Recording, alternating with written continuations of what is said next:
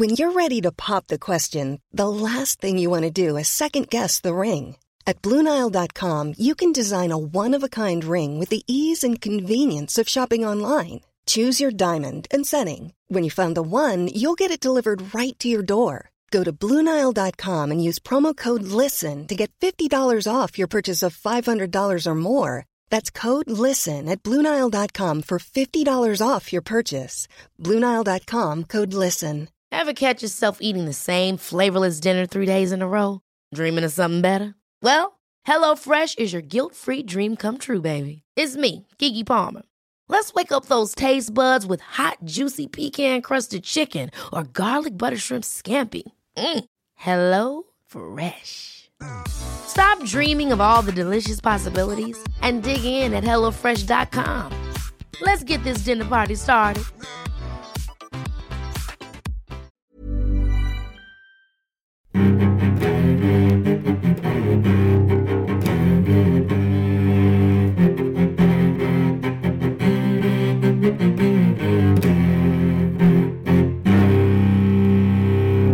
CSR-podden med Åsa Stenborg och Torbjörn Olofsson. Välkommen till CSR-podden där vi sysslar med att få en bredare och djupare bild av vad CSR står för. Vi gör det genom att bjuda in människor som vi tycker är intressanta på olika sätt. Experter, inspiratörer, debattörer och andra som arbetar med frågorna.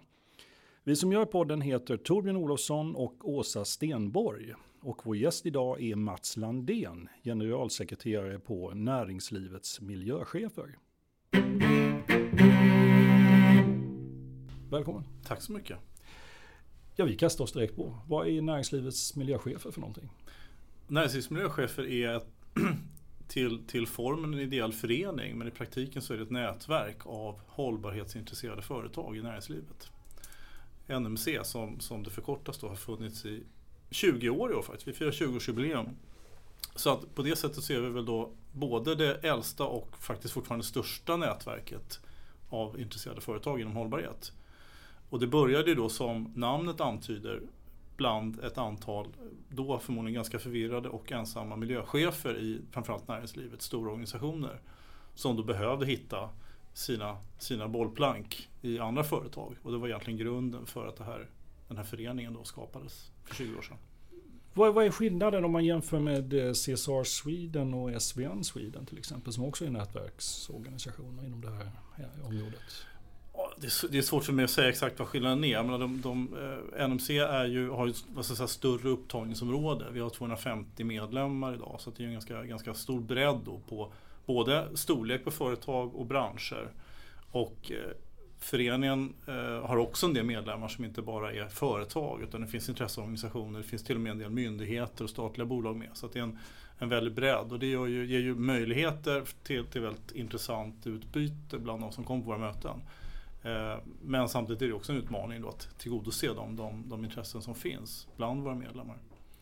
Och det vi gör är ju egentligen att arrangera ett ganska stort antal möten då på olika teman inom hållbarhet.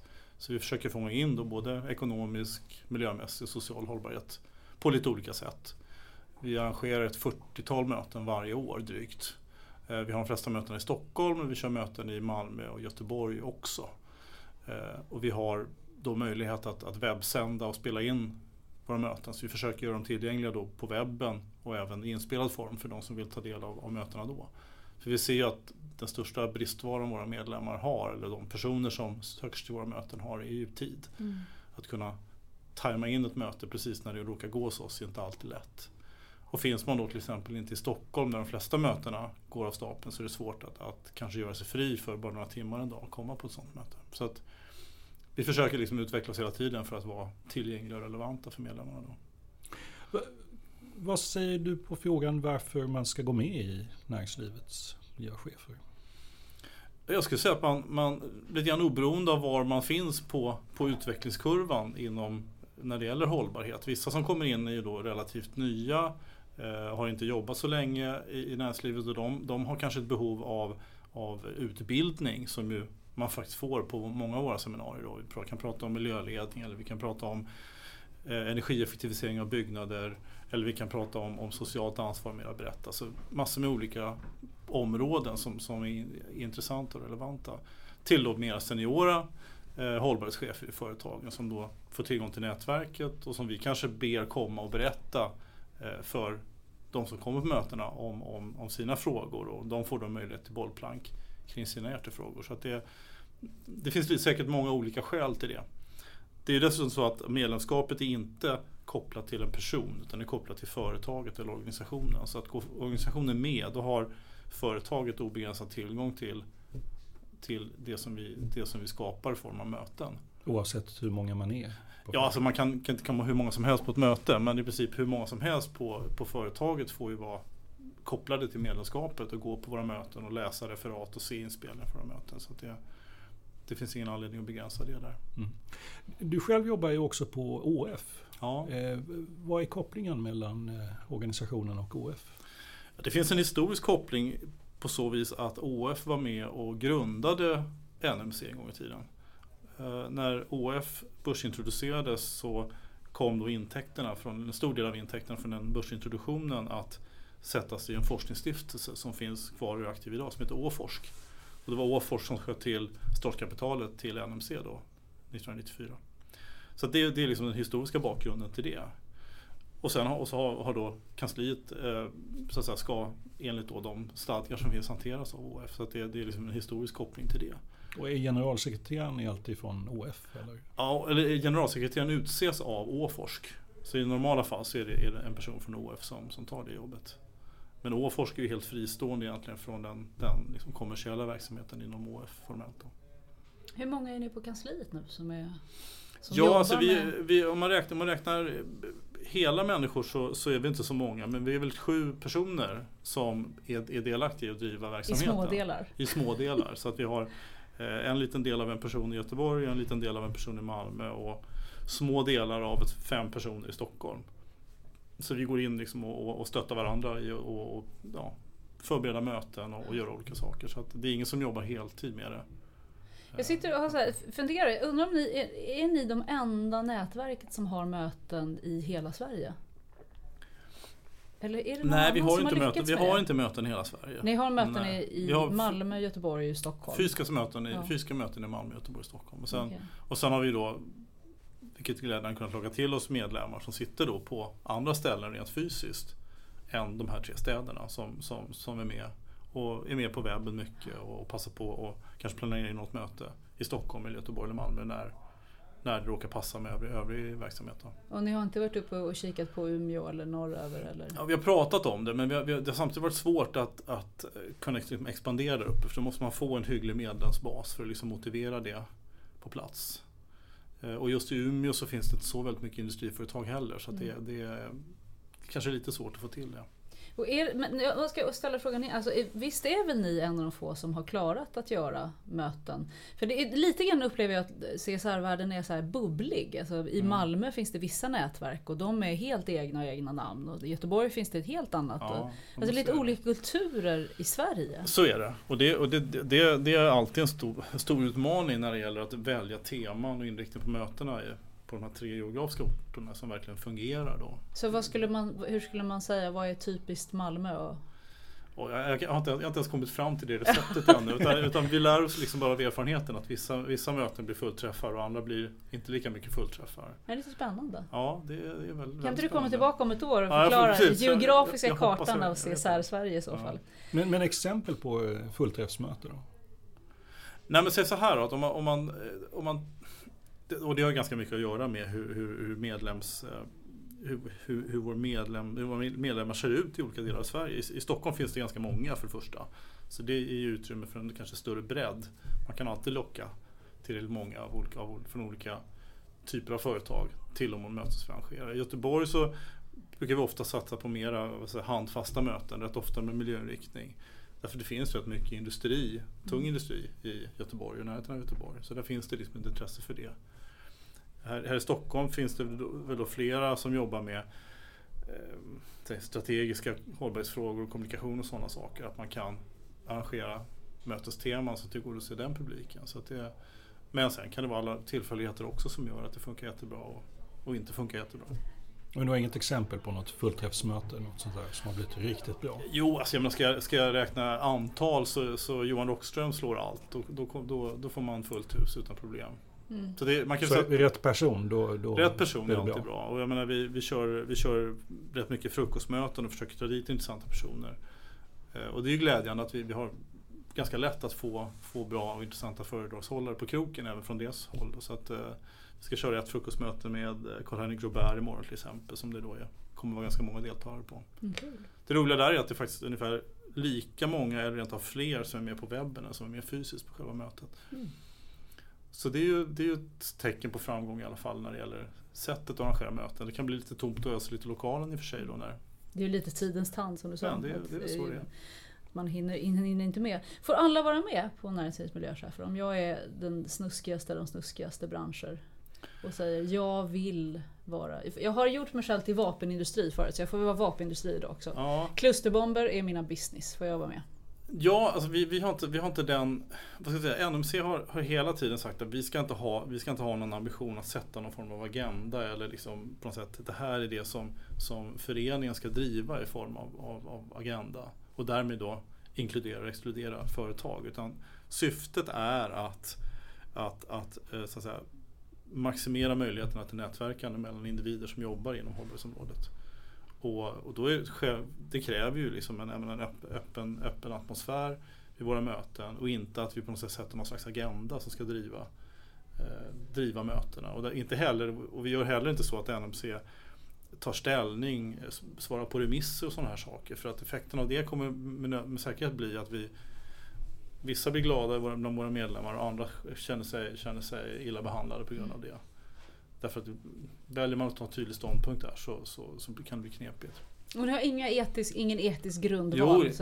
Jo, absolut. Vi har en etisk kod för hur man ska agera när man är med på våra möten och inte liksom missbrukar det tillfället där för andra syften än det som föreningsverksamhet går ut på. Mm. Men inte hållbarhetsmässigt än ramverk. Nej, det är inte. Alltså min fördom är att ni är väldigt miljömuppiga fortfarande.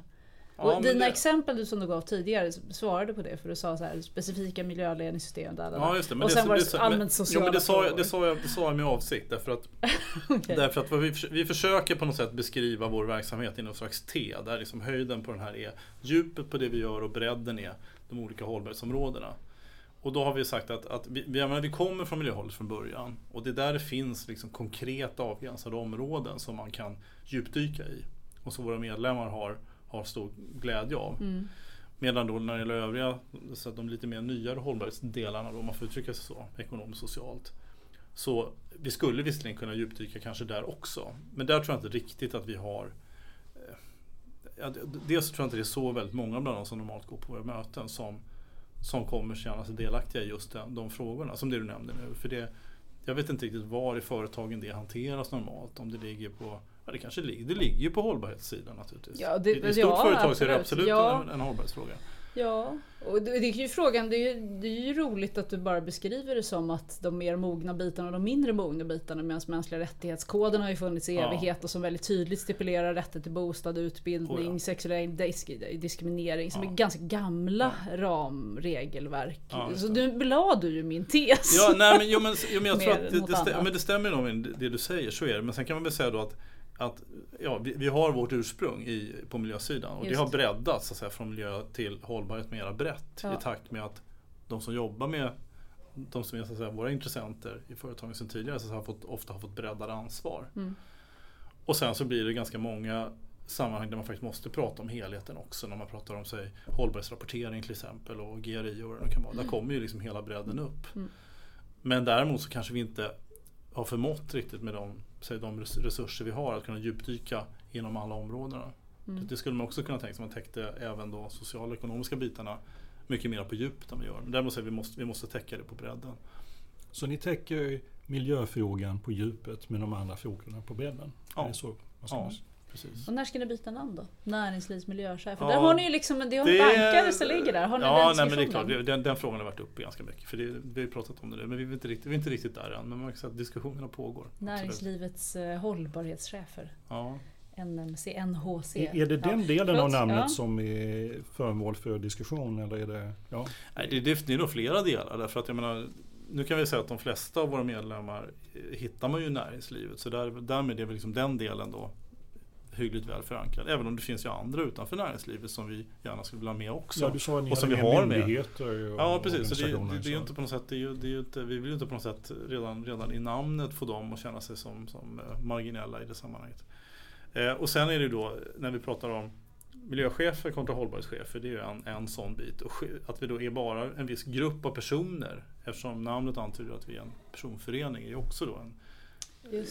Men vi är ju en förening för organisationer som låter de personer som de tycker bör vara med i vår verksamhet vara med i vår verksamhet.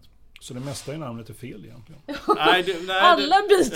Nej, jag tycker inte att det mesta är fel. Det mesta är ganska bra. Det är ganska väl inarbetat. Så det är liksom rent varumärkesmässigt en utmaning. Att skulle man starta NMC idag så skulle man säkert kalla den för någonting annat. Eller så skulle det heta NMC fortfarande, men vi ska byta innehållet bara. Det ska heta nu ska jag lämna den, förlåt. Jag går vidare. Vad gör du som generalsekreterare? Vad gör jag? Ja, vad gör du om dagarna? Jag ser till att hålla den här verksamheten igång och hålla gänget igång. Dels och ha naturligtvis väldigt mycket kommunikation med vår styrelse om vad vi bör hålla på med. För där är ju vår styrelse och naturligtvis alla andra medlemmar som har av sig också liksom inspirationskällan till det vi försöker plocka upp och göra möten av. Och hålla igång gänget, då är det hålla igång de här mötena som ska arrangeras. Men jag får också en känsla av att du är på väldigt mycket annat. Liksom. Du är en sån där fisk som man ser simmar in på många möten. Det är väl ambition vi har att vi ska vara synliga också ute där hållbarhetsvärlden finns så att säga. Det är en viktig del. Det är ju ett sätt för oss att även rekrytera medlemmar att visa att vi är med och att vi är relevanta. Men samtidigt är det ju svårt för du får ju inte representera en enda ståndpunkt. Så finns det inte ett moment 22 där? Liksom. Jag är här, men jag har ingenting att säga. Det är klart. Ja, men jag säger ju saker, självklart gör jag det. Men det som på något sätt blir de viktigaste frågorna för oss egentligen, det är ju när det handlar om att till exempel hur får man hållbarhetsarbetet att bli integrerat och fungera i företagen? Vad finns det för möjligheter att driva det? Vad finns det för begränsningar för att nå dit? Och prata om den frågan är ju en väldigt viktig aspekt. Ja, det där är man inte i mål än. Inte långt. Eller rätt sagt, det går väl lite grann i vågor och cykler fram och tillbaka hur det funkar. När du vill känna dig inspirerad kring näringslivs miljöchefer och säger nu känner jag mig väldigt idétorr. Vart vänder du dig då? Eller det kanske aldrig händer. Hur länge har du varit generalsekreterare? Jag har varit i 2,5 år. Okej, då kanske du börjar få idétorka nu. Ja, kanske. Har du sett något annat som inspirerar dig? Alltså det som jag tycker är ofta ger mest, det är ju att träffa eller lyssna till inspirerande personer, nästan oavsett var de finns.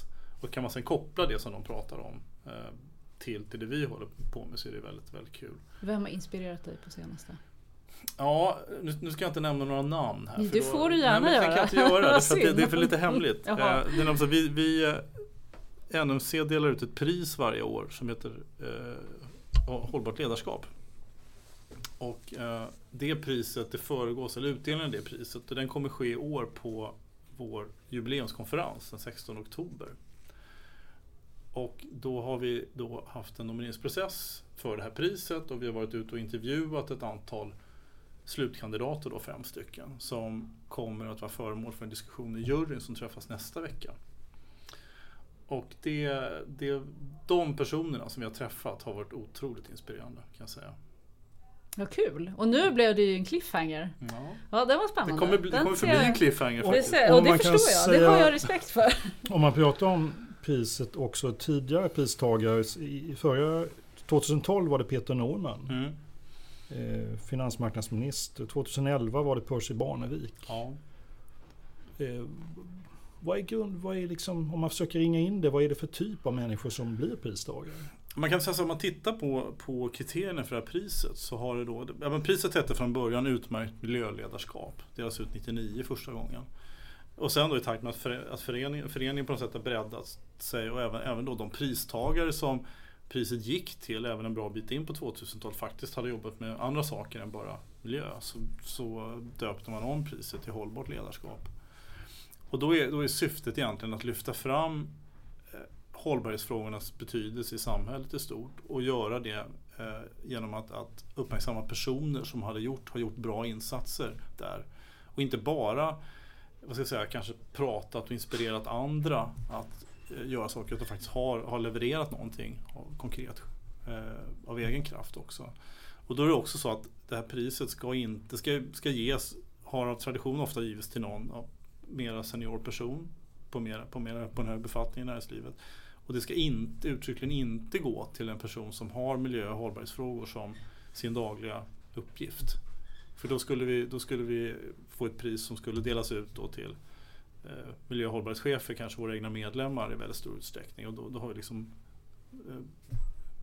bara funnits kvar i ankdammen, så att säga.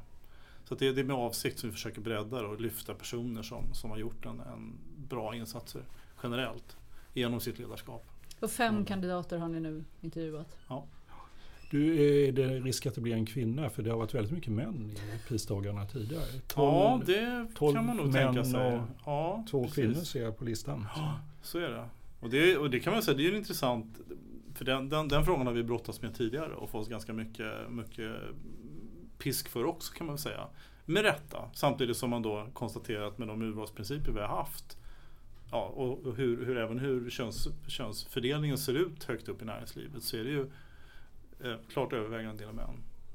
Så priset speglar hur det ser ut i näringslivet? Ja, det gör det. Och sen har vi då sagt, och det är en reflektion vi gjort själva när vi har diskuterat det här i NMC styrelse då, när frågan har kommit upp. Att vi har försökt bedöma de här personernas så att säga, gärning och kompetens helt oavsett kön. Det är först när vi då har kommit fram till det här är de personer vi rekommenderar som slutkandidater som den frågan har kommit upp och reflektionerna har kommit fram. Och då blir frågan, hur ska man göra den värderingen? Man kan ju ha olika utgångspunkter. Antingen så har man en feministisk utgångspunkt och då försöker man så att aktivt driva då att lyfta fram, inte kvotera, men att lyfta fram kvinnor särskilt. Men den inställningen har ni inte valt att ha haft hittills i alla fall? Vad för något? Att ha ett mer feministiskt perspektiv? Inte uttalat. Nej, det har vi inte haft. Men det kanske är läge nu efter senaste valrörelsen? Och så. Ja, absolut. Ja. Och det är klart att det är... Men jag säger bara vänta och se, kan vi säga. Ah, okay. men självklart har det varit så. Och det är en utmaning. Samtidigt som det är ganska intressant att konstatera att när man har haft diskussionen i vår styrelse, då är även de kvinnor, och det är ungefär hälften. 50-50. Så är det ju alltid. Fler kvinnor än män. Men så är det ju alltid. De har själv sagt att det här är... Du var tvungen att lägga den tonen på den. Men jag tycker det är väldigt intressant. Så det är helt uppenbart att det kräver liksom en aktiv utgångspunkt på något sätt. Hur kom det sig att du blev generalsekreterare? Oj, ja...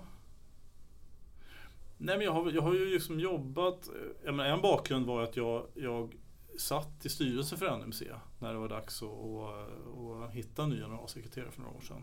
Så att den kopplingen fanns väl där då, att jag fanns inom räckhåll på något sätt för den processen. Och då hade jag ju jobbat med hållbarhetsfrågor på min gamla arbetsplats på Unilever under ganska många år.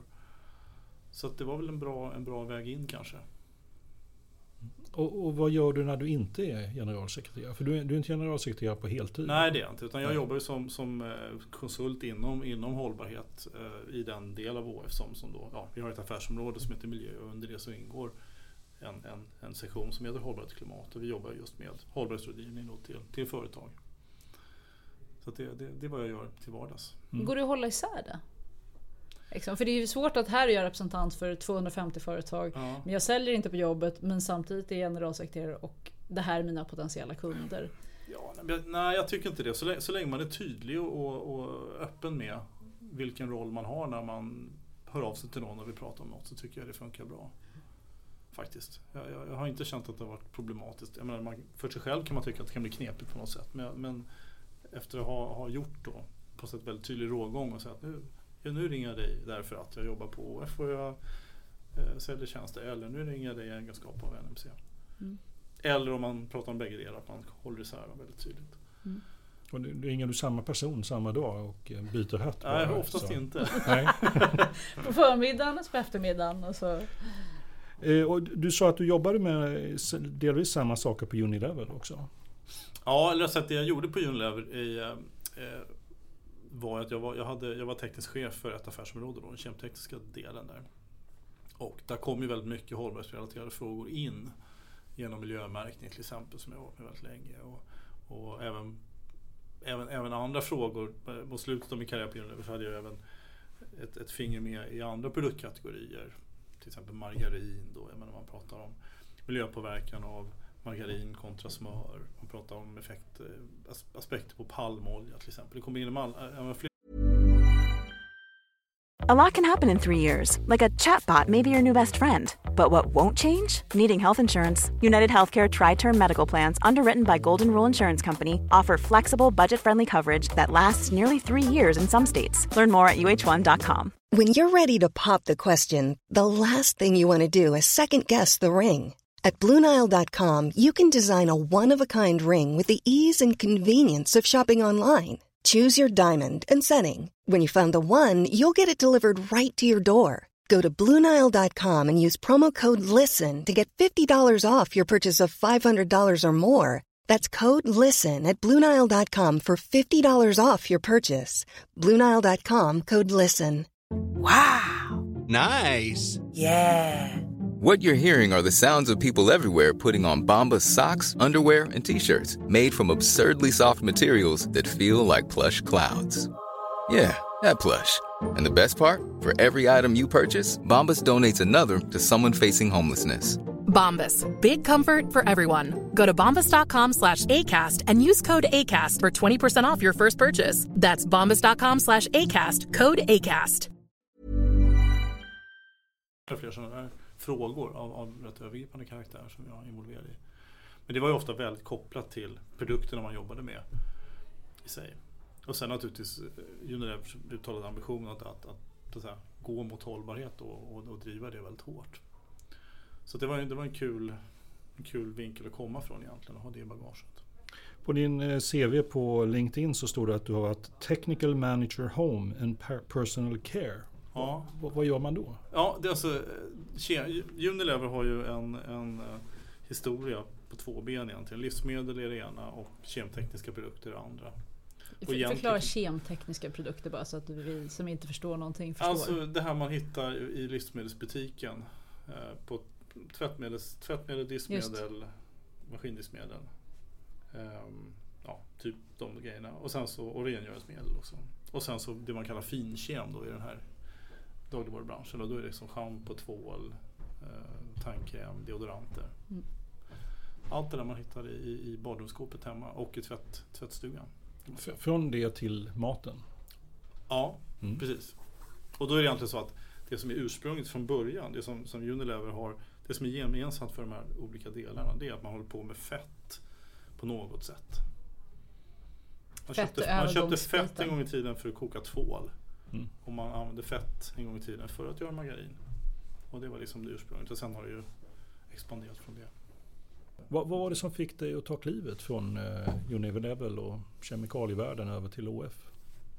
Ja, men jag ville väl se lite grann. Jag ville se hållbarhetsvärlden lite grann från ett annat perspektiv också. Och se, men även då få en bredare kontaktyta när det gäller företag. Jag menar, som jag får dels inom NMC men också så att säga, med konsultrollen på ÅF. Att man är inne i företag på alla möjliga olika ställen och stöttar. Är du hoppfull när du går runt bland företagen och ser vad de gör? Eller känner du att det går för långsamt och att det görs för lite? Jag är nog ganska hoppfull faktiskt. För jag tycker det finns exempel på företag som gör oerhört mycket. Jag menar, som verkligen har jobbat igenom den här agendan under väldigt lång tid och gör väldigt bra saker. Sen är det alltid svårt att veta så att säga, hur långt borde man ha kommit och hur långt måste man komma för att det ska vara acceptabelt. Jag tror inte att det finns liksom någon absolut norm för det, för något företag egentligen, utan det är en agenda som på något sätt rör sig hela tiden och förväntningar på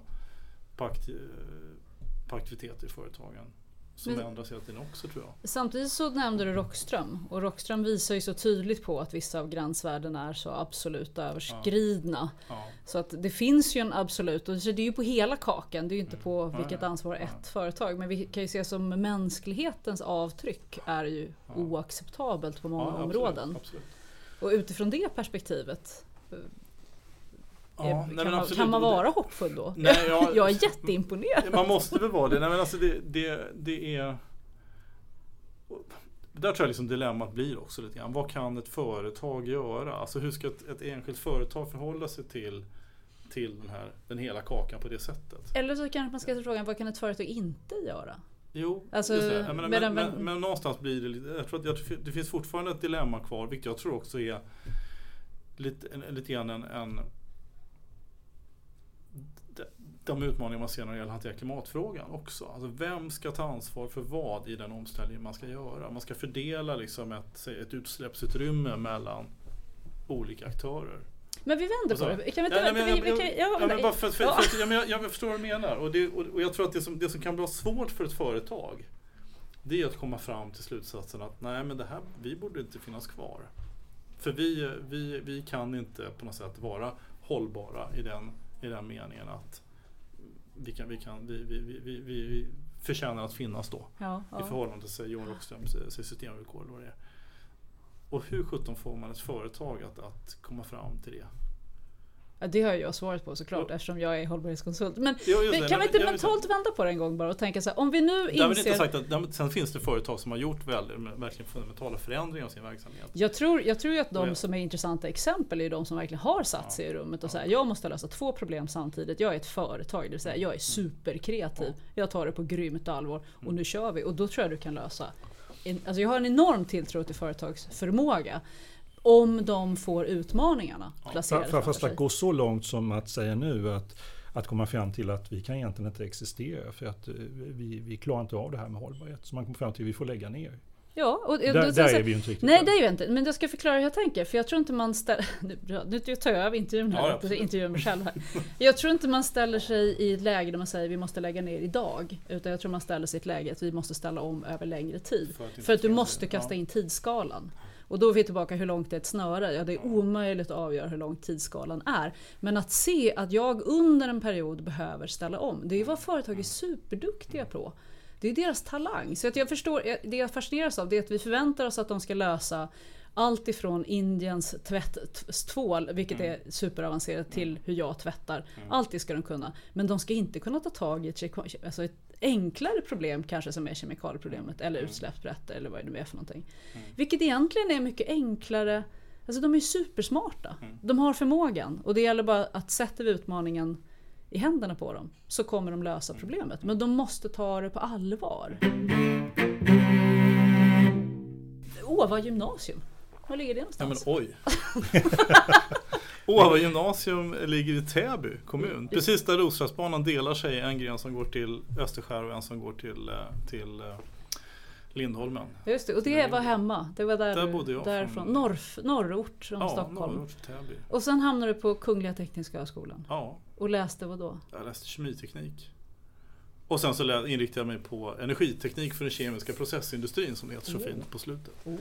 Så det var liksom en värme, mycket energi och massbalanser på fabriker. Och om jag följer dig i den här resan liksom, nu ska jag vara lite jag gillar att vara fördomsfull. Ska du försöka hitta en röd tråd nu? Eller? Nej, det kanske. Eller, nej, det är mer så här, när gick du från att vara... Nu ska jag leva med mina fördomar. Jag är i alla fall väldigt transparent med dem. Norrförort, man,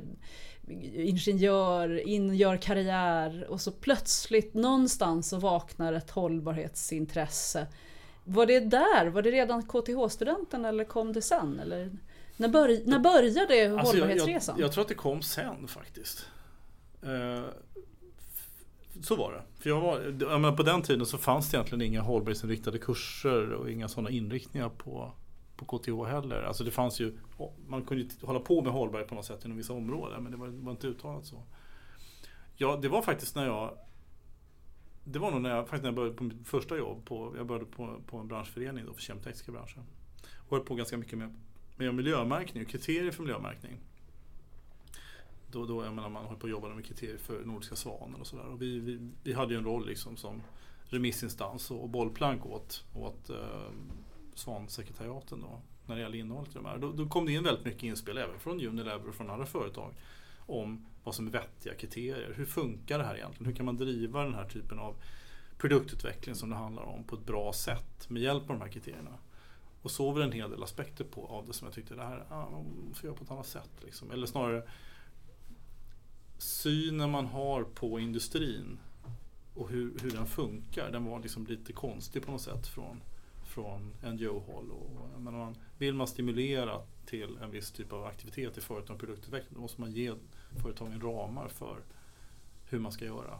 Så här ser de ut. Och det förstod inte riktigt NGO-världen då? Nej, för då kunde man ofta vara inne och peta i detaljer i de här kriterierna som ju var ganska lätta att definiera och lätta att kolla upp och lätta att mäta, men som inte liksom riktigt gav rätt typ av effekt när det gäller innovativa och bra produkter.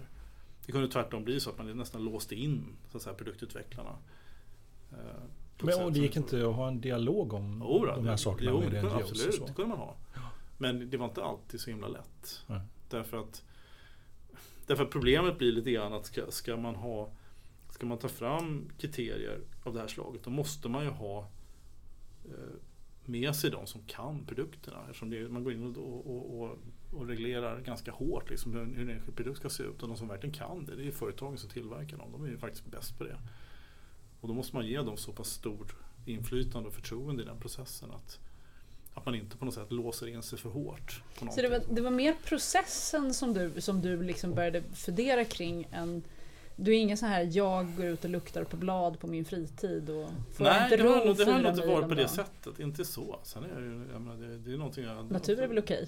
Okay. Ja, det tycker jag är väldigt trevligt till och med. Men det var inte liksom det var inte det så därifrån det kom egentligen. Men du predikar inte miljö och hållbarhet på din fritid? Det gör jag väl inte. Jag gör nog det ändå. Därför att det har man väl hållit på med. Man har ju fått insikter om det som man liksom gärna delar med sig av till folk. Och det är alltid intressant när man hamnar i diskussioner med klimatskeptiker och sådär, liksom hur retoriken ser ut. Och det triggar jag ju på, absolut. Träffar du många sådana i din...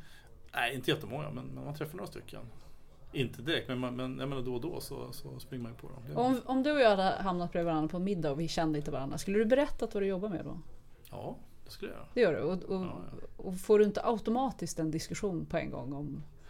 Nej, inte så ofta. Inte? Nej, alltså inte en ifrågasättande diskussion. Sådär. Nej, men en positiv diskussion. Jo, ja, absolut. Det får jag. Och det tycker du är roligt? Det tar du gärna? Ja, det gör jag. Okej, vad spännande. Jag har börjat nästan bli så här doldis ibland. Alltså ibland kan det bli lite stigmatiserat på något sätt. Att man blir väldigt mycket infackad liksom redan från början. Så att möjligheten till spännande middagskonversation lite senare ikväll har liksom blivit lite begränsade då. Så att det kan ju vara en taktiskt dåligt grepp kanske. Ja. Får jag kasta mig över någonting helt annat och fråga dig om det här med etik och moralfrågor? Vi har lite av att inne på det, men hur ser du? Hör det ihop med CSR eller är det helt olika saker? Jag tycker det klart hör ihop. Nu CSR-begreppet är ju förvirrat liksom. Om man nu tar den här vanliga... socialt ansvar pratar man. Men corporate social responsibility handlar om samhällsansvar när man liksom tittar på den engelska semantiska översättningen. Och då blir det ju faktiskt samhällsansvar som ett företag ska ta är ju kopplat till de förväntningar som det allmänna rättsmedvetandet ställer på det företaget. Skulle jag säga. Alltså, vad man förväntningarna på hur ska företag förhålla sig till samhället? Vilket ansvar bör man ta? Och då kommer ju sådana här frågor in, självklart. Är det förväntningarna som driver det? Så om jag förväntar mig en ex-fånge kommer ut, här kommer ju... Nej, men har jag förväntat mig att det ska gå brott igen och då är det okej. Nej. Är det förväntningarna man ska leva upp till? Ja, men hur ska man säga då? Nej, men, ja, det vet jag inte. Men jag menar inte det. Vad jag menar egentligen är att det eller den allmänna uppfattningen om vad är anständigt, liksom, både inifrån och utifrån. Det tycker jag. Men för på något sätt, det är ju, företag definierar ju ändå sin agenda utifrån att det här... Och jag menar, någonstans rätt eller fel så blir ju då ofta ansatsen mot CSR liksom en form av riskminimering. Vi ska inte hamna i problem och därför måste vi bete oss på ett sätt som inte triggar problem kritik. Som PR-problem. PR-problem eller vad det är, kritik som skäl en massa energi och uppmärksamhet. Är den förväntade anständigheten, går den bortom lagrummet? Är det hårdare krav där? Det tycker jag.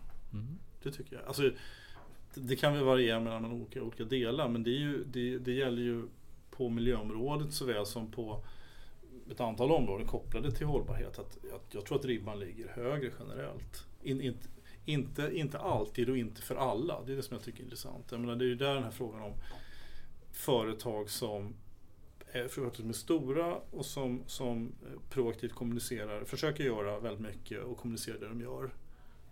Med den väldigt förenklade medialogik man har idag så får de ofta på pälsen mycket, mycket mer än de företag som flyger under radarn och inte gör någonting. Men som borde göra någonting. Är det en konstig logik, tycker du? Nej, rent sakligt tycker jag det är en konstig logik. För den driver ju på något sätt, den blir någonstans kontraproduktiv.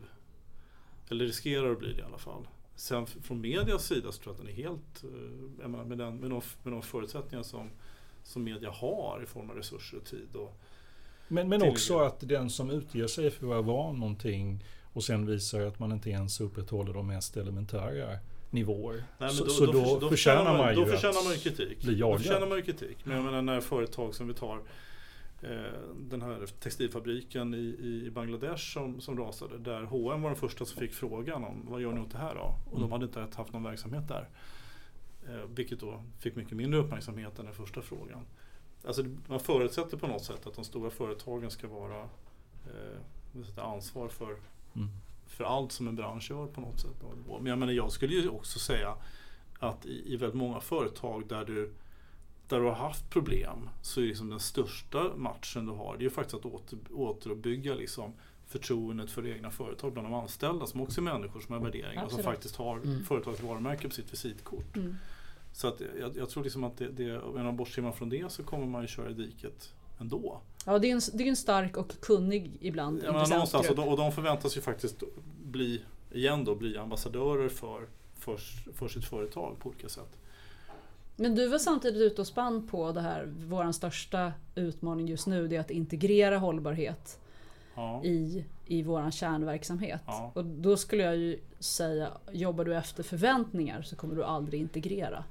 Därför att förväntningarna är en extern. Men om du verkligen vill integrera, då ska det vara lika intressant som när du affärsutvecklar. Ja, just det. Och se vad är drivkrafterna då. Ja, men det är klart. Är du med på hur jag tänker? Vad jag menar där, det är ju att problemet, eller utmaningen där, det är den utmaningen som de som jobbar och ansvarar för, som har så att säga hållbarhetsansvaret i företaget på sitt visitkort, miljöchefer och andra, som liksom måste göra en resa mot att bli extremt mycket bättre kommunikatörer, mycket mer affärsmässiga och så att säga jacka in i företagets affär och faktiskt kunna få till och med finansdirektören att förstå affärsmässigheten i de saker man föreslår.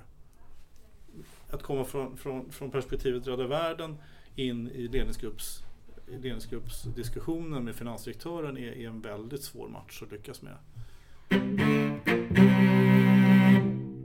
Och hur gör man då om man omvänder någon? Om man, i din erfarenhetsvärld som ändå har jobbat både inuti ett stort globalt företag och nu som konsult. Och nu ska jag också använda mina fördomar igen. Du fyller ju kriterierna, många av de där männen som ofta är män i din åldersgrupp och chefer. Ja. Så hur övertygar man? Vad är bästa? Jag är inte säker på att jag vet riktigt hur man gör. Men det enda som, jag menar, grundprincipen för att säga att de ska övertyga en person eller en grupp av personer, det är att det gör faktiskt att komma in och möta dem på deras planhalva. Att klä de frågor man vill driva i rätt kläder för att passa i deras begreppsvärld. För det, jag menar, det kan i vissa fall kan handla om personer som då är mycket mera så att säga emotionellt drivna i sitt beslutsfattande. Så finns det de som är extremt mycket mer analytiska och siffrormässiga i sitt beslutsfattande.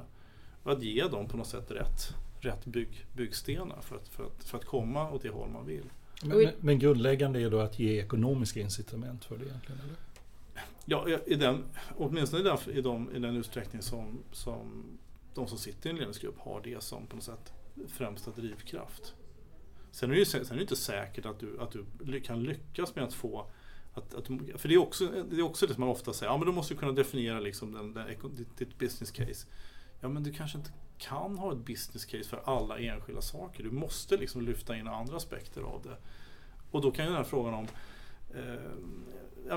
etiska överväganden till barnarbete. Ja, men du sätter väl inte någon prislapp på det business caset, förstås. Jag kan man ju. Ja, det kan man väl göra. Men om finansdirektören kräver liksom, visa med återbetalningstiden för det här projektet. Ja. Det kommer ju liksom inte finnas. Så att det där gäller det på något sätt att kunna placera in de här frågorna liksom på rätt ställe och har, jag menar, vissa frågor som jag bara avgörande strategisk betydelse där är det liksom inte, där är det inte återbetalningstiden som är relevant. För du sa det var, egentligen hörde jag dig säga, gör analysen av vad den här personen kommer lyssna på och packa det steget. Så att det kommer vara personberoende. Ja, och det kan ju vara svårt i en ledningsgrupp att då faktiskt, ja, men du kan inte göra hela resan med alla de här personerna på en gång, så länge de inte har ungefär samma sätt att tänka och fatta beslut. Ja. Är hållbarhetsvärden duktiga på business case? Nej, det tror jag inte man är, och det beror väl på att det är ganska svårt. Alltså det är inte så jäkla lätt att liksom räkna på och kunna sätta kronor och ören på de förslag man lämnar. Alltså för det första gäller det att vänja sig vid att försöka kommunicera på det sättet överhuvudtaget, och för det andra då att hitta liksom de siffrorna som du behöver för att kunna presentera det. Men då ska jag göra en litet hopp här. Alltså marknadsförare har på något sätt kört in att man ska göra med x% på marknadsföring. Och gör man inte det som ett dåligt företag. Och kan inte vi i hållbarhetsvärlden få in det också? Att liksom, varför kan inte vi lyckas med? Och de är ju superdåliga på att mäta. Jag vet inte, men de har hållit på tillräckligt länge för att få en accept för den här blurrigheten. Men till och med de frågar marknadschefen. Liksom, vilken nytta av det här? Jag vet att hälften av det här gör nytta, resten är bortkastade pengar. Det är ju kan liksom, inte vi få lite av den potten? Det var jättekul, men jag tror att det är svårt. För problemet då är att man ska, jag vill säga bara liksom hur jag tror att det är att man ska in och göra anspråk på andras så att säga, inmutade revir resursmässigt. Det är lite förenklad beskrivning av marknadsföringen, men jag väljer inte gå i clinch. Men om man säger så här, om man uttrycker på det här sättet, kommer man med en ny grej man vill hålla på med och ska få in den på agendan, då krävs det mycket, mycket mer, mycket tyngre bevisbörda än vad det krävs idag för att allokera marknadsföringsresurser. Jag håller helt med dig. Vi pratade lite grann om det här med att misslyckas och det hängs ut i media och så åker liksom allt det goda man gör ut med den här misstaget man gjorde. Men jag tänker så här att jag hör väldigt sällan att man i de här sammanhangen pratar om sina egna misslyckanden. De flesta gångerna man pratar i konferenser och sådär, då vill man gärna framhålla alla sina lyckade case. Mm. Men det finns ju en enorm kraft i att faktiskt ta del av andras misslyckanden. Inte just för att glädja sig åt det, utan att faktiskt dra lärdom av det. Mm. Varför gör man så sällan det? Jag tror att det är ganska mänskligt. Att det är roligare att prata om det som gick bra än det som gick dåligt. Fast det är roligare att lyssna på det som gick dåligt. Det är det. Absolut. Och det är ofta mer faktiskt nytta att hämta ifrån det. Därför att då vet jag vad jag ska undvika själv. Ja. Det är inte lika lätt att veta hur jag ska lyckas uppnå exakt det där som de här framgångsrika har uppnått. Men om jag får höra misslyckade historien bakom hur det faktiskt blev bra, så får jag inspiration till att, men då kanske jag också vågar ta det klivet. Absolut. Nej, men så är det, tror jag. Det är lite grann att vi pratade förut om spetsiga konferenser. Det är ju det som jag vill på något sätt få upp och säga att, ja, men hur ser det ut hållbarhet ut på riktigt? Jag menar, kan du maxa alla aspekter av hållbarhet samtidigt? Nej, det kan du förmodligen inte. För maxar du en så kommer du trycka ner en annan eftersom de hänger ihop. Då har man mycket mer begränsad värld. Då kan man inte bara prata om att det som är bra. Så på era konferenser i fortsättningen, då kommer man kunna få se lite mer misslyckade rubriker? Ja, det hoppas jag väl liksom.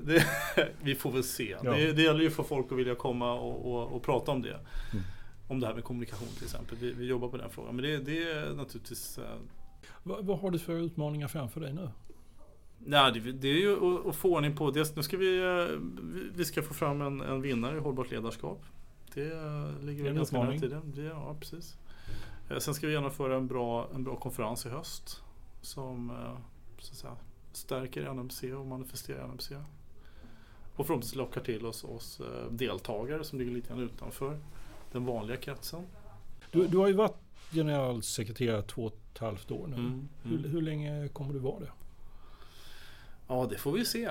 Det är väl inte riktigt bestämt. Hur långt är du det om 10 år fortfarande? Nej, det är du inte. Så nej, du har någon kortare... Jag har någon tidsperspektiv tidigare än så. Ja. Och vad gör du då? Ja, det är en öppen fråga. Det är den här svaret på frågan vad du gör om 10 år. Den har jag aldrig kunnat liksom besvara. Antingen för att jag inte har någon vision eller för att jag, när jag väl tittar tillbaka åt 10 år och vet vad jag är nu jämfört med vad jag var då och inte kan se den röda tråden, så blir det inte så meningsfullt heller. Du har ingen röd tråd alltså? Nu är det avslöjat, nu är det ute i etern.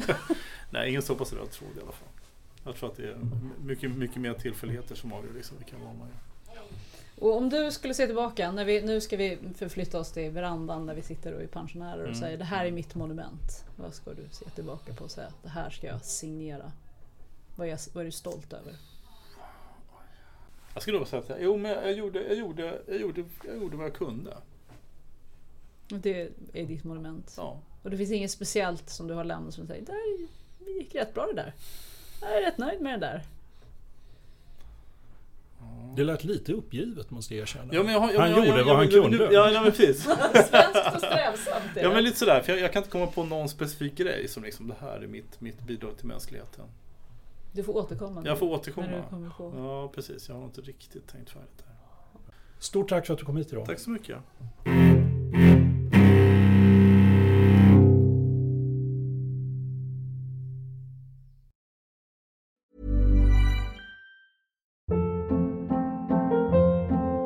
Hold up. What was that? Boring. No flavor. That was as bad as those leftovers you ate all week. Keke Palmer here. And it's time to say hello to something fresh and guilt-free. Hello Fresh. Jazz up dinner with pecan-crusted chicken or garlic butter shrimp scampi. Now that's music to my mouth. Hello Fresh. Let's get this dinner party started. Discover all the delicious possibilities at HelloFresh.com.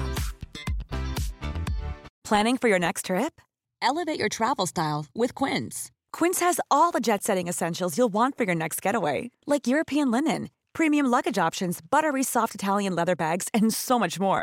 And is all priced at 50 to 80% less than similar brands. Plus, Quince only works with factories that use safe and ethical manufacturing practices.